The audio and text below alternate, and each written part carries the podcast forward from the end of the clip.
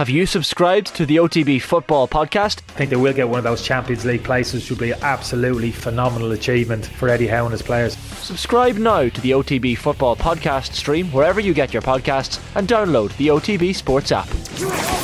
O T B's Rugby Daily.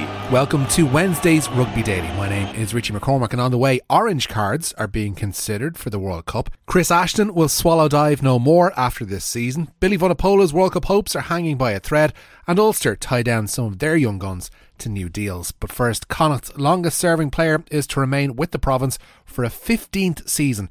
Tiernan O'Halloran has agreed a new one-year deal at the sports ground.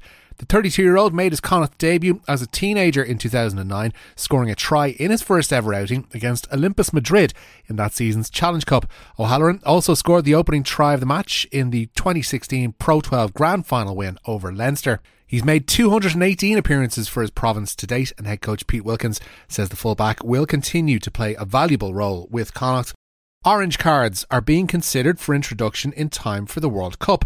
World Rugby's head of match officials, Joel Zutka, told Midi Olympique that the initiative, being trialled in the forthcoming Rugby Championship, could be adopted in time for September.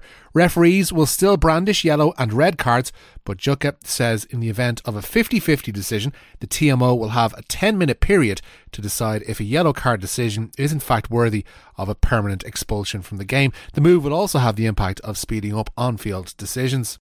The Ireland squad have been travelling to Parma for Saturday's Women's Six Nations meeting with Italy. Greg McWilliam's squad are seeking a first win of the competition following demoralising defeats to both France and Wales.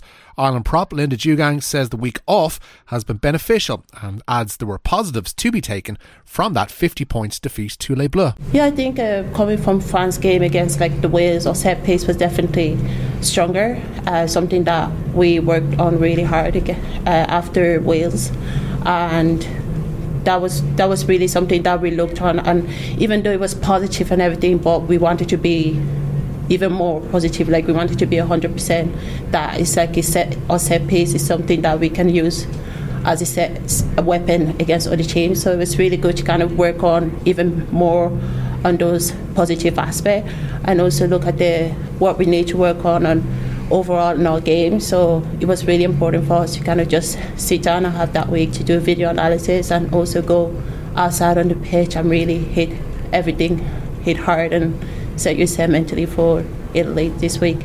Anna McGann says eliminating individual errors will be crucial towards gaining a first win in the Six Nations. Yeah, one hundred percent. Like once you have your system set, um, it's a lot easier to be able to play better together.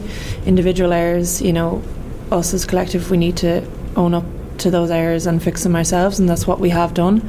That is part of our process in building, that everybody has had the week off now to analyse, to look at what went wrong as an individual but as a collective as well. So when you have your system set, it's a lot easier to fix those individual errors, so definitely. Billy Vunipola's hopes of making England's World Cup squad are hanging by a thread. His club Saracens confirmed today the number eight suffered a knee injury in Sunday's Heineken Champions Cup quarter-final loss to La Rochelle. Vunipola will miss the rest of their season, and a time frame for his comeback won't be known until he has surgery tomorrow. The thirty-year-old wasn't involved in this year's Six Nations, with rumours circulating about a falling out with England head coach Steve Borthwick, but Vunipola's own form, coupled with a far from stellar competition from Alex Dombrandt, had led to calls for the number eight to be restored to the England squad. This latest injury leaves Vunipola with scant opportunity to prove his fitness for Borthwick prior to the World Cup. One of England's most divisive players of the modern era, Chris Ashton, has confirmed he's retiring at the end of this season. Now thirty-six, the former England winger is playing his trade at Leicester, having joined them last season, helping them to win a Premiership title. Ashton is that competition's all-time leading try-scorer as well, following stints at Saracens, Worcester, Harlequins, Sale and Northampton. During his club career, he won two Heineken Champions Cups, a Challenge Cup and three Premiership titles. He's a veteran of forty-four England internationals, the most recent of which in twenty eighteen, scoring twenty tries for his country. Finally, Harry Sheridan has been rewarded for his breakthrough season at Ulster with a new two-year deal. The first year will be a development contract, graduating to a one-year senior contract at the end of next season. Sheridan can play at lock or flanker and made his Ulster debut off the bench away to La Rochelle earlier this season in the Heineken Champions Cup.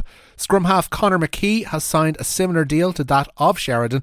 Under twenty Grand Slam winner Ben Carson, last year's under twenty Grand Slam winning captain Ruben Crothers, and hooker James McCormack have all signed one-year development deals with Ulster today. That's it for today's Rugby Daily. Don't forget to subscribe to the O T B Rugby feeds to get all of your rugby podcasts first. My name is Richie McCormack, and there will be more Rugby Daily for you tomorrow.